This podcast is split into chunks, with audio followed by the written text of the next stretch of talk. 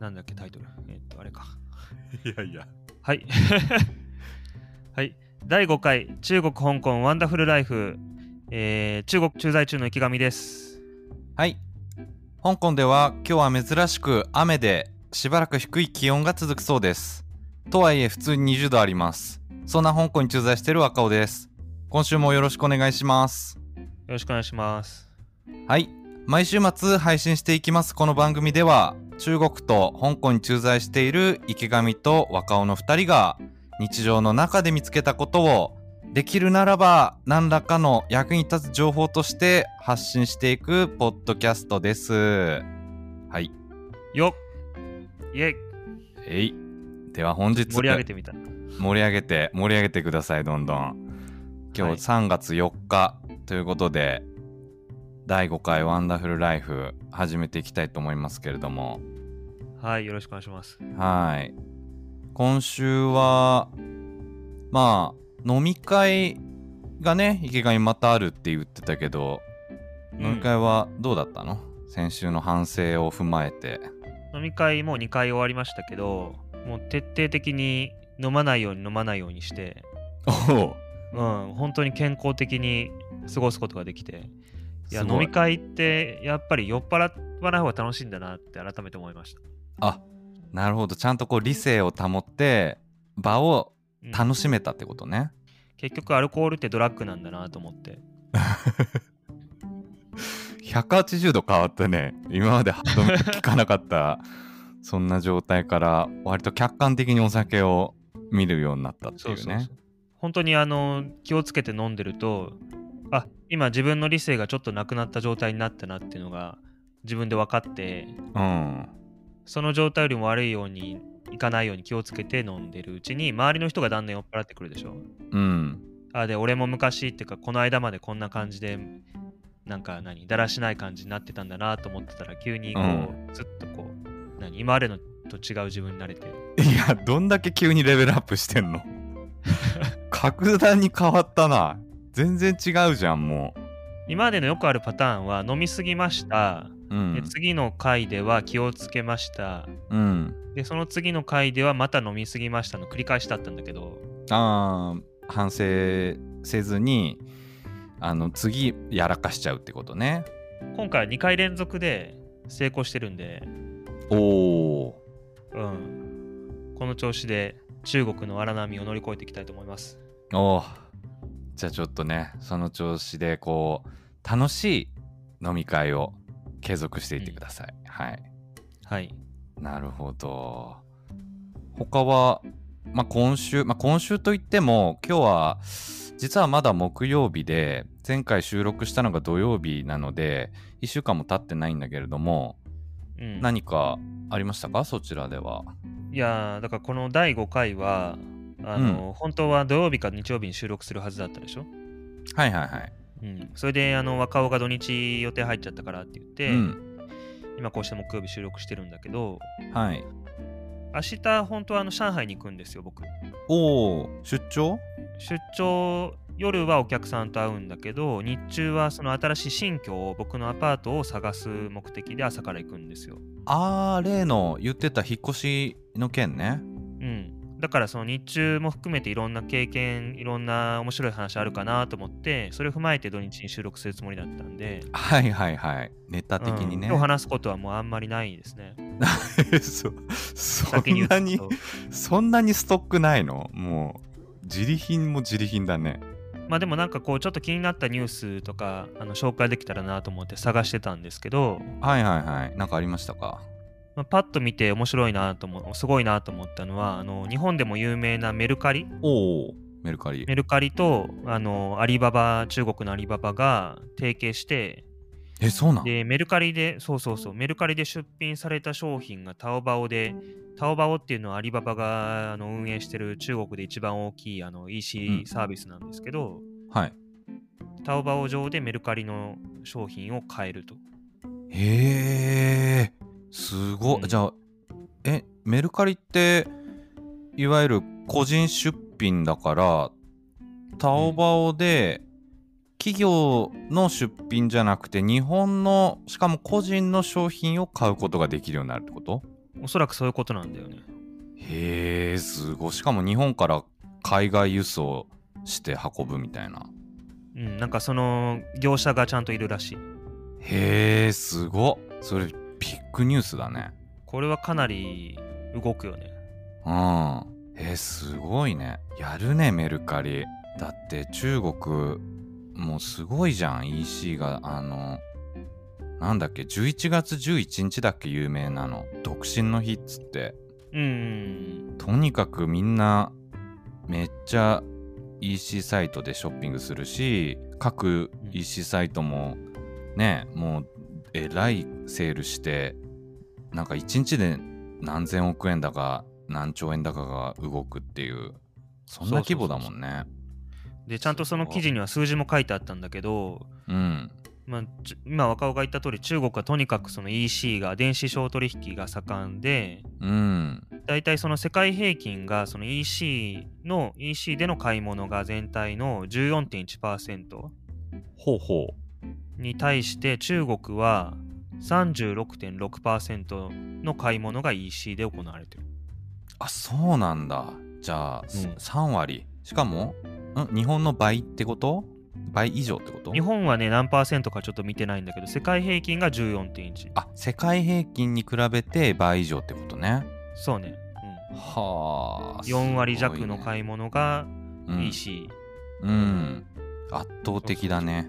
そうなんだ。そうなんですよ。もうでも大体買い物もそのご飯も配達員の人がすごいよくこんなにいるなって感じだよね。ああ、そうだね。うんまあもうだからそこで雇用がもう生まれて一つの経済になってるんだろうね。もう見過ごせない。そうね。う。うんまあでも住んでると本当に便利ですね、その辺は。注文したらすぐ届くんで。うん。うん。ひょっとしたらね、今後メルカリでね、気軽に日本のなんか中古の欲しいものとかを買って、で、中国にパッと届いたりできるかもしれないね。そうね。うん。まあ我々日本人も中国にいる日本人も住みやすくなったらいいなと、うん、思いますね。なるほど。いいですね。はい。あとはニュースで言うと、はいはい。あのー中国本土の香港は違うけど中国本土だけで見るとうん。コロナの感染者が2週間以上にわたってゼロになってますね。おおそうなんだ。でこれ多分ね日本の人が聞いたら絶対嘘じゃんって思うと思うんですよ。うん、まあまあ、あのね、ゼロっていうのはなかなか、あんまり現実的な数とは今は思えない人が多いかもね。はい。うん、でもこれ多分本当にゼロなんじゃないかなって住んでる日本人はみんな言ってて。うーん。というのもその厳しすぎるんですよね。あの厳しいというかものすごいシステマティックに対応していて、例えばおー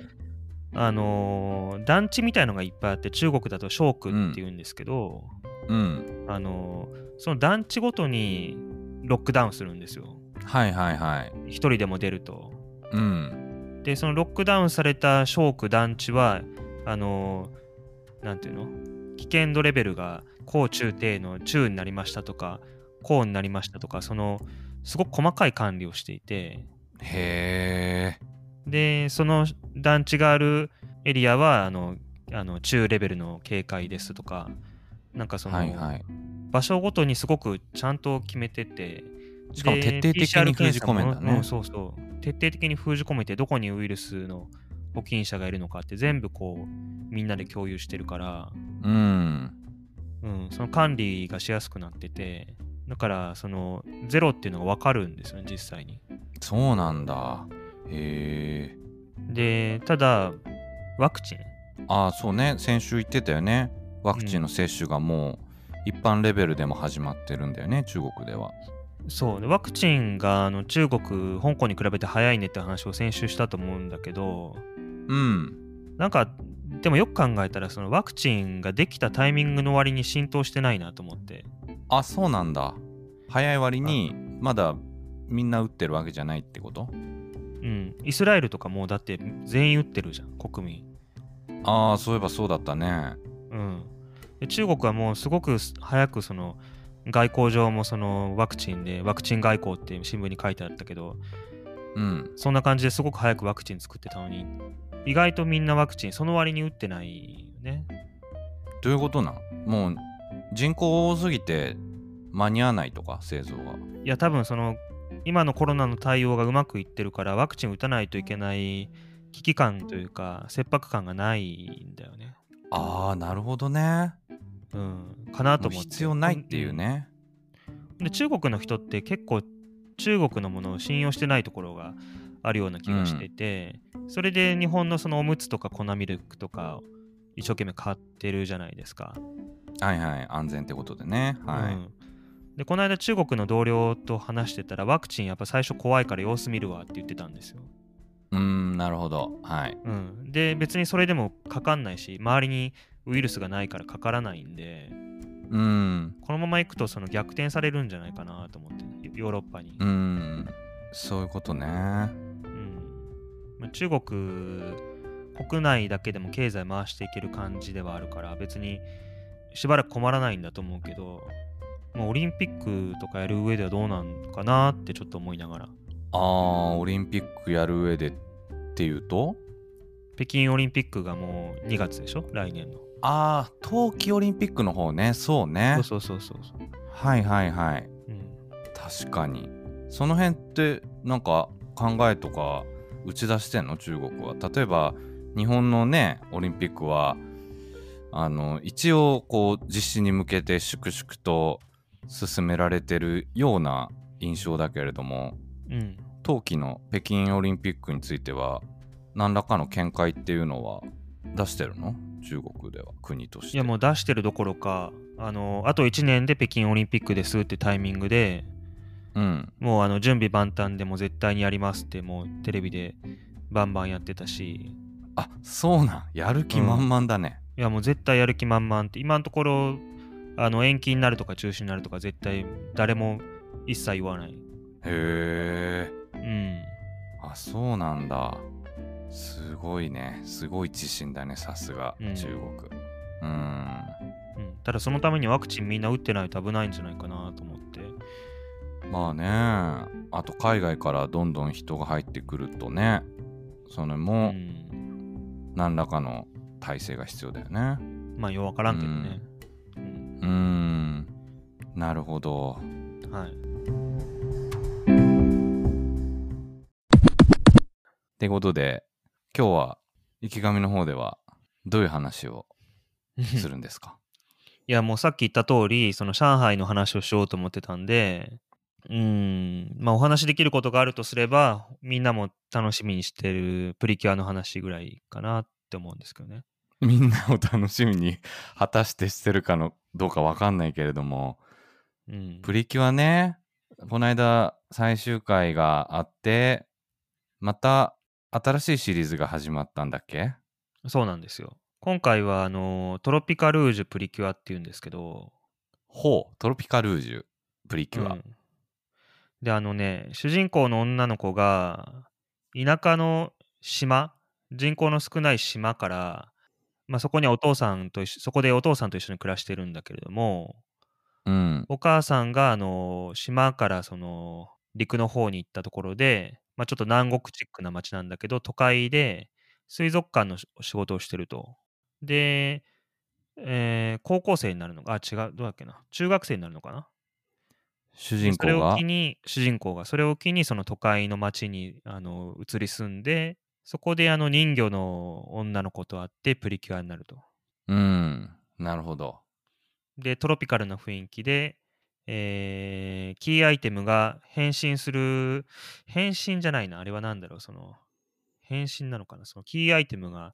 リップなんですよね。女の子が口、口紅ですね。へえはいはいはいで、トロピカルーお化粧ジしュてプリクアっていうことなんですけど、そうそうそう。へえそのトロピカルのテイストが組み込まれたのは初めてなのプリキュアにおいて初めてだと思いますね。うーんじゃあ何パイナップルとかマンゴーとかなんかそんなのが今後絡まれられていくのかなえっとね、その主人公は、あのーキュアサマーっていうんですよ。キュアサマー今までサはマーですね。キュア、敵は何がいたのこういや、歴もう、代シいリーズや、ほんとたくさん、一番最初の初代プリキュア、キュアブラックとキュアホワイトだったんですけど、おーまあ、その時々黒と白で、そうそうそう。うんどんどん変わっていくそののそのね。テーマに応じたキュアなんとかっていうのがたくさんいて、へえ。で、そ今回もはそサマーも、サマーなんですけど、そもそもそのプリキュアっていうのは、あの、初代プリキュアは、もともとその女の子だって肉弾戦で戦ってもいいじゃないかっていうコンセプトで始まったんですよ。で、若尾なんか見てもらったら一発わかると思うんだけど、すごく僕らが見たことのあるアニメのテイストなんですね。初代プリキュアは。それはなぜかというと、作ってるスタッフがみんなそのドラゴンボールのアニメ作ってた人たちなんですよあ、そうなんだ。だからその戦ってるその描写が「ドラゴンボール」で悟空とフリーザが戦ってたのと同じ感じなんですよ。え、そんな感じなのプリキュアって。いや本当に本当に。ガチの、もう戦闘アニメじゃん。ガチの戦闘アニメなんですよ。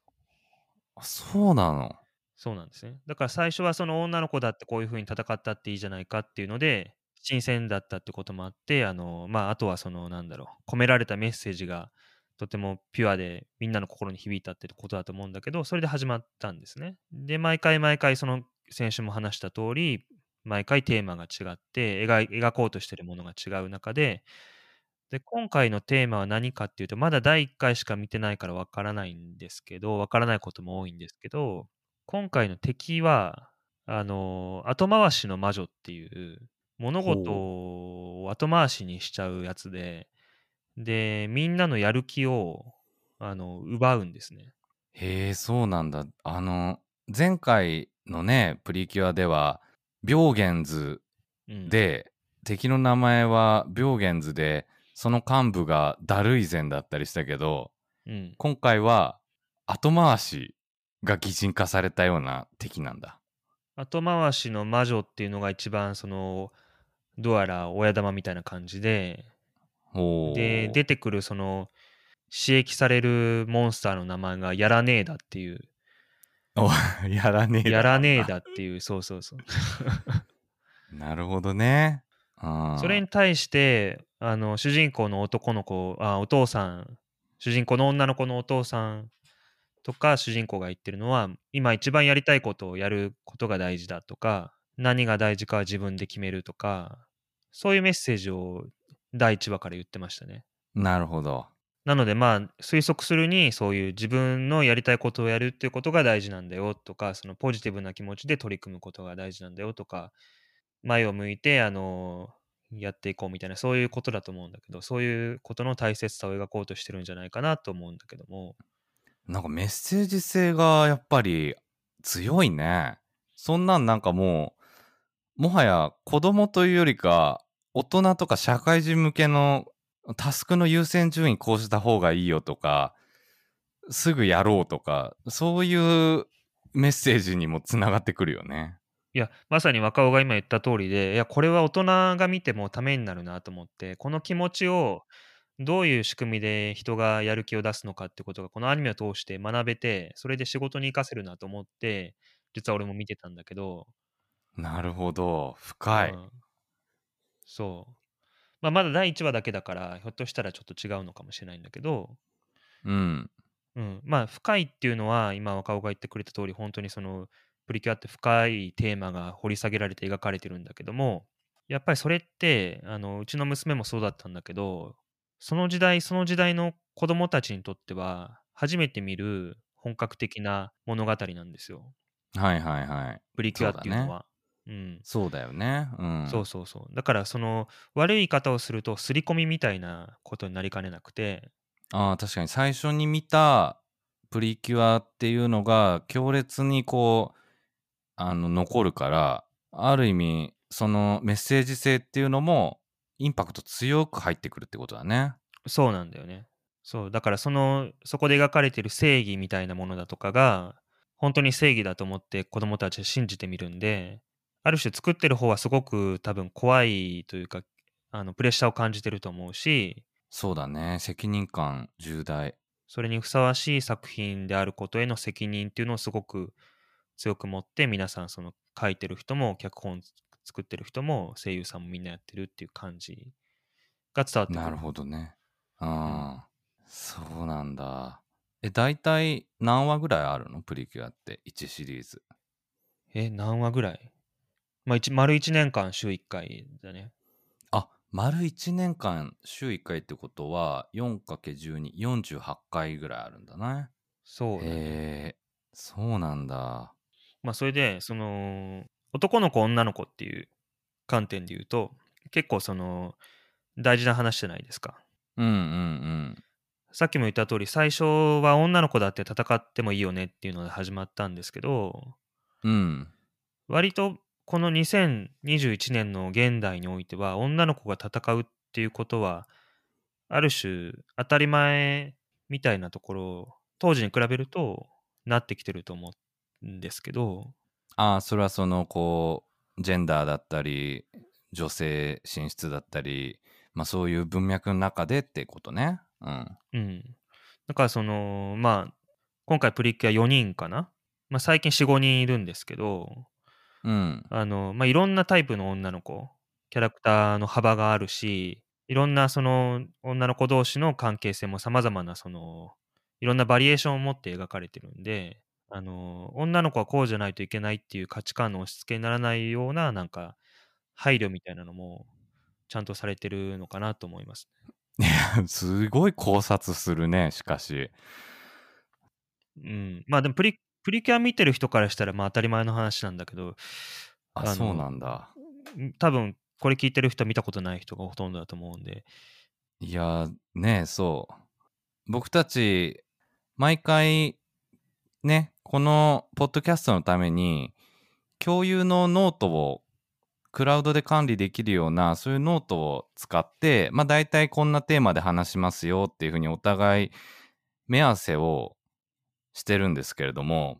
先週収録が終わって、えーこの今回分のそのノートをあの作って、あまたじゃあちょっといろいろ何話すかネタ書いてこうかなと思ってパッと見たら、池上がすでに、あのもう、その今回話すネタ帳のところに書いてて、でプリキュアについてなんかそこにびっしりとなんか考察が書かれてて、こいつめちゃくちゃプリキュアのこと話す気満々やんって思ったと いう。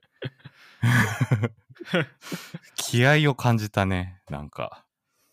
いや、あの、来週プリキュアのことを話しますって言っておいて、多分その、まあ、うんほとんどの人はプリキュア見たことないと思うんだけど、その中には、プリキュアのことを話すんだったらちゃんと話さないと承知しないぞっていう、そ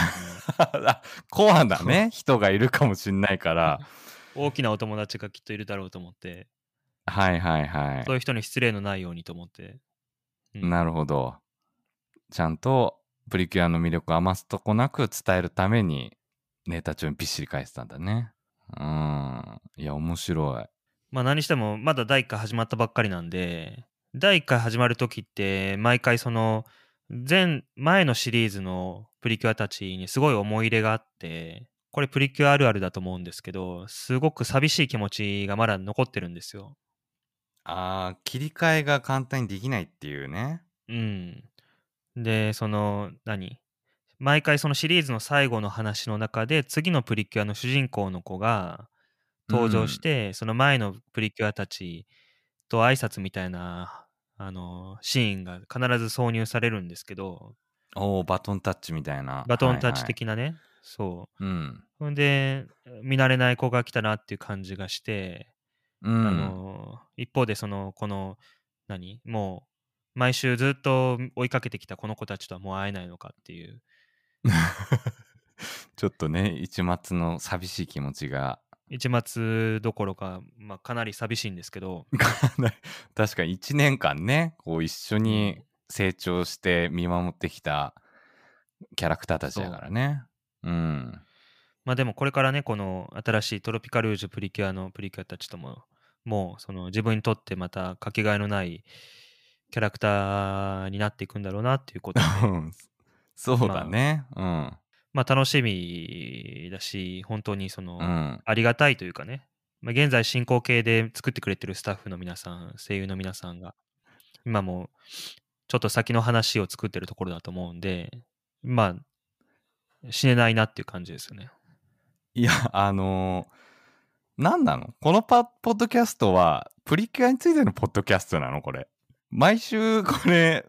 これからポッドキャストでプリキュアの話していくぐらいの勢いだけれども、 どういうポッドキャストになっていくのここれは。 一い体。やでも毎回 毎回話してたらさすがにちょっとプリキュアタイトルプリキュアワンダフルライフにしないといけなくなるんでプリキュアワンダフルライフじゃん、もう完全に。やったらそのまあねその終わりと始まりのタイミングだったんでま うん。ああ、あそういう話こしととかないねと。いけないかなと思ってなるほど。まあでも無理やりつなげげるわけじゃないけどあのうん。まあ、日本でプリキュアが作られるっていうのは、そのやっぱり日本の女の子たち、まあ、男の子も見てもいいんだけどあ、ちなみにプリキュアって女の子だけじゃないんですよ。え、そうなの男の子もいんの男の子もいます。そうなんど、何どんな感じなの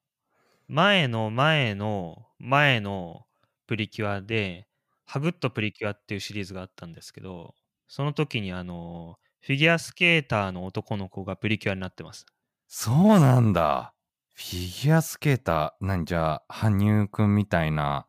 スラッとした、ちょっとこう、中性的なキャラクターだったりするのうん、そうね。あ、やっぱそうなんだ。ただ最終的に最終話の一つ前のあの最後の敵と戦う話で地球上の全員がプリキュアになりました地球上の全員がそれもう子供も大人もおじいちゃんおばあちゃんもみんなプリキュアになるの全員プリキュアになりました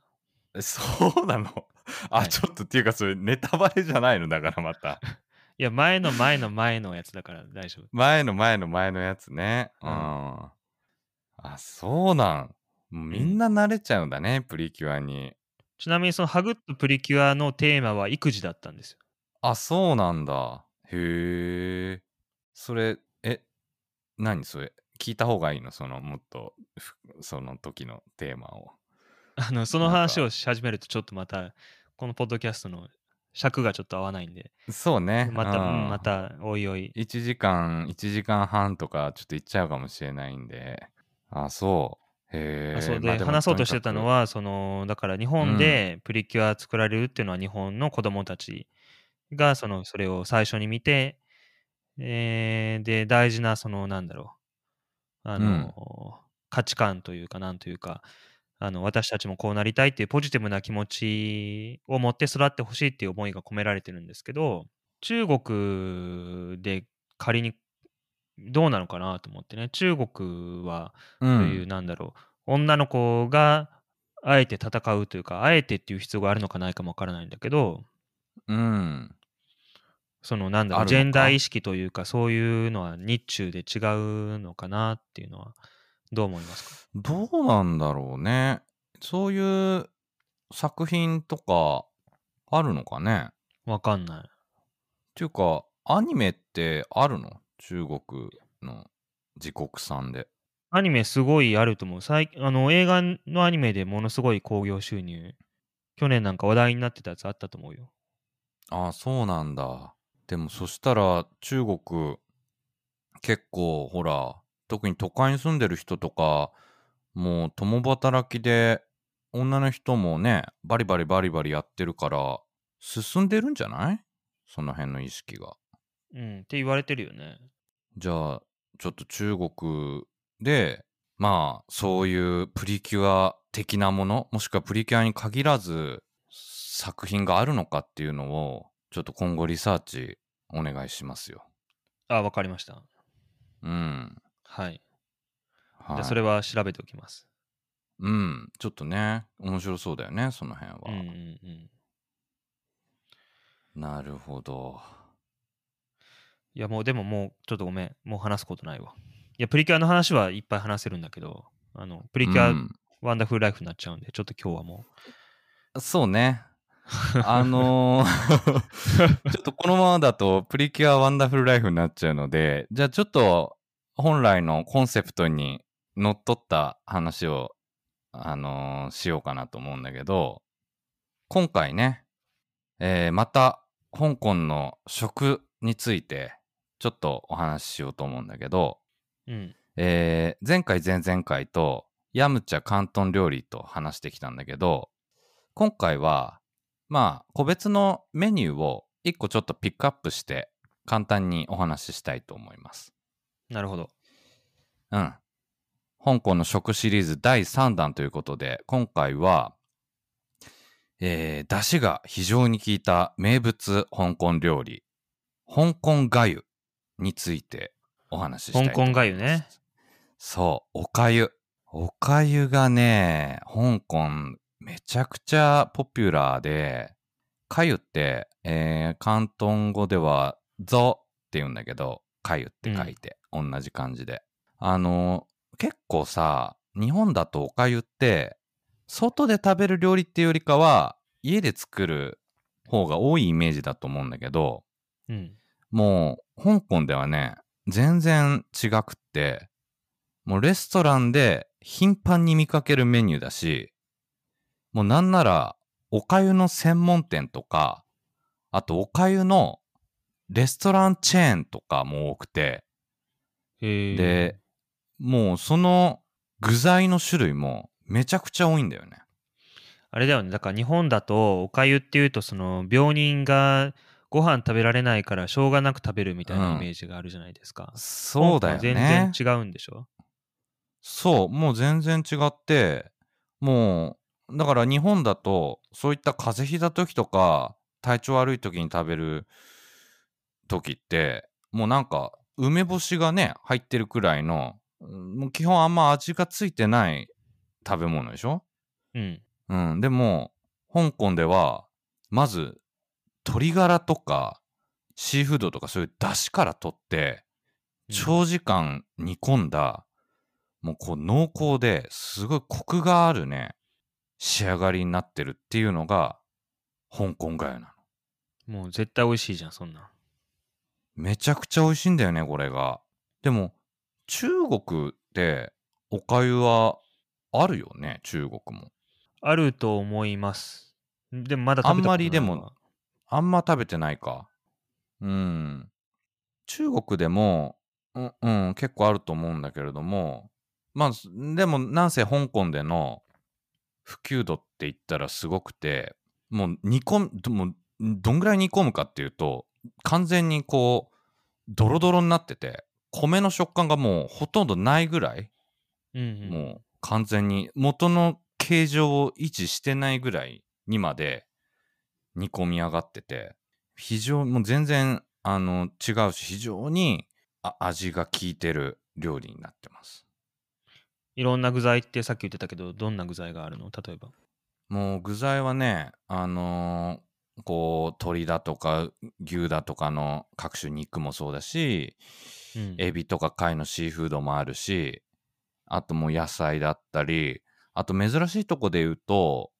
例えば豚のもつとかピータうーん。ンうんもうそういうのがね多くてしかもなんか大体こうメニューに載ってるのはそのうち2種類で組み合わせであのメニューとして載ってるからなんすなんだろうもう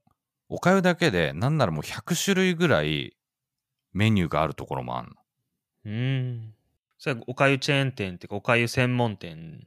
みたいな感じなんだよね。そうだね。おかゆ専門店みたいな感じのところで。うーん。うん。なんかその揚げパンみたいなやつ入ってるやつなかったっけあるね。あるある。あの、大体ね、そう、揚げパンと一緒に出てくる。大体揚げパンと一緒に出てくるの。うん、一緒に出てくることが多い。もしくは揚げパンが、ちょっとこう、細かくちぎられて入ってるっていう。うーん。なるほど。うん。まあ、あれだよね。だから、揚げパンはさ、すごい塩気が効いてるから、うん。それをこうおかゆに浸してさ食べると一層味が引き立つっていうねうん。いや、美味しいよね。絶対美味しいようね。ん美味しいへえ。そうそんなおかゆがポピュラーでもうあのー香港人もねよく、まあ、朝食で食べるっていう人もいるしもちろうんんランチとか、あとディナーで広東料理のこういろんなメニューと一緒にその一つとして出てきてみんなでシェアして食べるっていうそういうのもあるね。うん。うん。だからこれはね、皆さん、リスナーの方々、香港にいらした際はぜひ召し上がっていただきたいっていうねまあ、消化にいいし、あったかいしね、体にいいもんいいよね、うん絶対。そうだねうん体にうんす優しいと思う負担もかからずうん、なるほど。いや、なんか香港行きたくなってきたね、そういうの聞いてると。いや香港やっぱりね食べ物が充実してるねうん。うんあんまりこっちに住んでると、この地域というか、この町がそうなのかわかんないけど、結構その、なんだろう、油で炒めたものとか、油を使って料理したものが多くって、うんあの、なんだろう、体に優しいものが今欲しい感じがしてる、してます。あー確かにうんそれね探したらあるのかなうん。香港も結構似ててちょっとだから中華圏の食事って脂っこいよねそうね。うんやっぱり自炊とかするのが一番なんじゃない自炊はしてないの池上はもう引っ越したら料理道具揃えてやろうと思ってるけど、まだ引っ越す前だからもう荷物増やしてもしょうがないって言い訳して作ってないです。ああそうなんだううんん、あ今、寮に住んでるから食堂があって、その、あそっかそっか休みの、うん、そうそう、休みの日以外は作ってもらえるんですよ。あー楽だねそれうん。だからまあ、土日だけその、テイクアウトのやつ、携帯で注文して運んできてくれるから、さっきの話じゃないけど。なるほどねうん。寮の食事ツイッターで上げてたよねそういえばうん。あれは会社ちょっと見てみよのう昼ご飯かな。会社の昼ご飯かうん。寮の食事もでもやっぱ脂濃いの寮の食事はねあの日本食レストランで働いてたことのある人が作ってくれててあの中国の人が作ってくれた和食っていう感じのメニュー どんな感じそれえいやあん日本食に近いけどいまいち完全にはちそうではないって感じもうほとんど日本食なんだけどお味噌汁とかもついてるし、うんなんかでもやっぱりこっちで手に入るもの完全日本と同じじゃないしうんうんうんなんだなんかアレンジが入ってるんだけどなんかそれがあ日本ではこう,、こういう風にはしないなみたいな感じなんて言えばいいのかな今日出てきたのはなんかその半熟卵の周りになんかコロッケの衣みたいのがついてたかなああなるほどね日本風中華料理なのかなうん、うんなんかまあ中国の人が作ってくれた日本料理としか言いようがない いやまあそれそりゃそうなんだろうけどどんなんやねんっていうねまあまあうーんなるほどねいやまあ俺はさもう今まで料理なんて全然してこなかったんだけどうんこのコロナであのまあだから香港で来た当初もずっと外食してたんだけど、まあ、コロナで外食も行きづらくなって、そこで自炊をようやく始めたんだよねこの1年の話だからうんでもなんかねそっからねあのすごいシンプルな野菜炒めとか味噌汁ぐらいしか作んないんだけどちょっとその具材にはスイッチが入ってあのもうなんかなるべく健康的なものをって思ってブロッコリーとか人参とかキノコとかトマトとかなんかもう野菜ばっかひたすら食べるような生活にえー今ではなってるわ。あの若尾とあの神戸に住んでた時に若尾の家のうんあの前の坂道降りていたとこにラーメン屋あったのになんだなんだったっけあれラーメン ラーメン屋、モッコスだっけもっこすラーメンモッコスラーメンだった気がする。あったね。もっこすラーメンしか食べてなかった若尾が今当時ね。 そうんう。ちょっとあの、だからその当時、もうそんな食生活だったから、約10年余りで、体重もね、うーん、どんぐらい増えたんだろう。多分10キロぐらい増えたんだけど、うんでもこの1年です健康生活になった結果8キロ戻したねおおうん8キロ痩せたうん、ーベスト体重うん、標準ぐらい、標準ぐらいうん、俺身長1 7 7センチで、えーうん今体重6 8キロうんうん。いいね。うんいい感じだまあねちょっとね、そう。ただ、やっぱりその10年分の不節制の名残で、お腹にあの内臓脂肪がまだ残ってるので、こいつをね、うんちょっと完全に燃やしきるっていうのが、あの、今のところの目標だね。運動とかなんかしてんの運動はあの、ジムに行って30分ぐらいの運動を週4回、前はやってたんだけど、このコロナで、あの、香港ジムも閉鎖になって、で、そっからね、そのし、やめちゃったんだよね。もうやんなくなっちゃった、その習慣。でうん家でやる気になんなくて。まあでも、ああれだからね、やっぱり食事変えるのが一番早いよね。減量するにうは。ん。食事ね、食事大きいよね。まあもちろん、うん運動とセットでやった方がいいんだろうけど、まあちょっととりあえずは食事の方をね、こう強化してるわ。朝と昼はね、割としっかり食べてもいいんだよね。あ、そうなんだ。うん。結局、その、寝るときにグリコーゲンが、あの、余分に体体に余ってると、それが脂肪になっちゃうから、へえ。うん。だから、朝と昼食べても、日中、走ったりとか、走ったりはしない歩歩いたりとか、階段登ったりとかで使うから、うんうん、夜、あ、そうなんだ。炭水化物取らなければ脂肪と炭水化物控えればてか、池上こそさ、だいうぶん健康方面気使ってるからさ、うんてっきりもう食事も自炊して相当神経質にやってんのかと思ってたんだけど、そうでもないんだね。そうだからそれほんと耳が痛くってまあ筋トレめっちゃしてるんですけどそのうん。筋肉をつけようとしてる人は自分で料理できないと話にならないんですよそうだよね。中山きんに君もすごい紹介してるもんね。筋 YouTube 筋肉 TV で。そうそうそう自分のその栄養バランスを自分で管理して、うん、でその炭水化物タンパク質脂質の割合をどういうふうに変えたら自分の体がどう変わるのかっていうのを理解した上でトレーニングしないといけないし、うん。あの朝昼晩だけじゃなくてその間も食べないとそのお腹が空いたら筋肉が分解されちゃうから、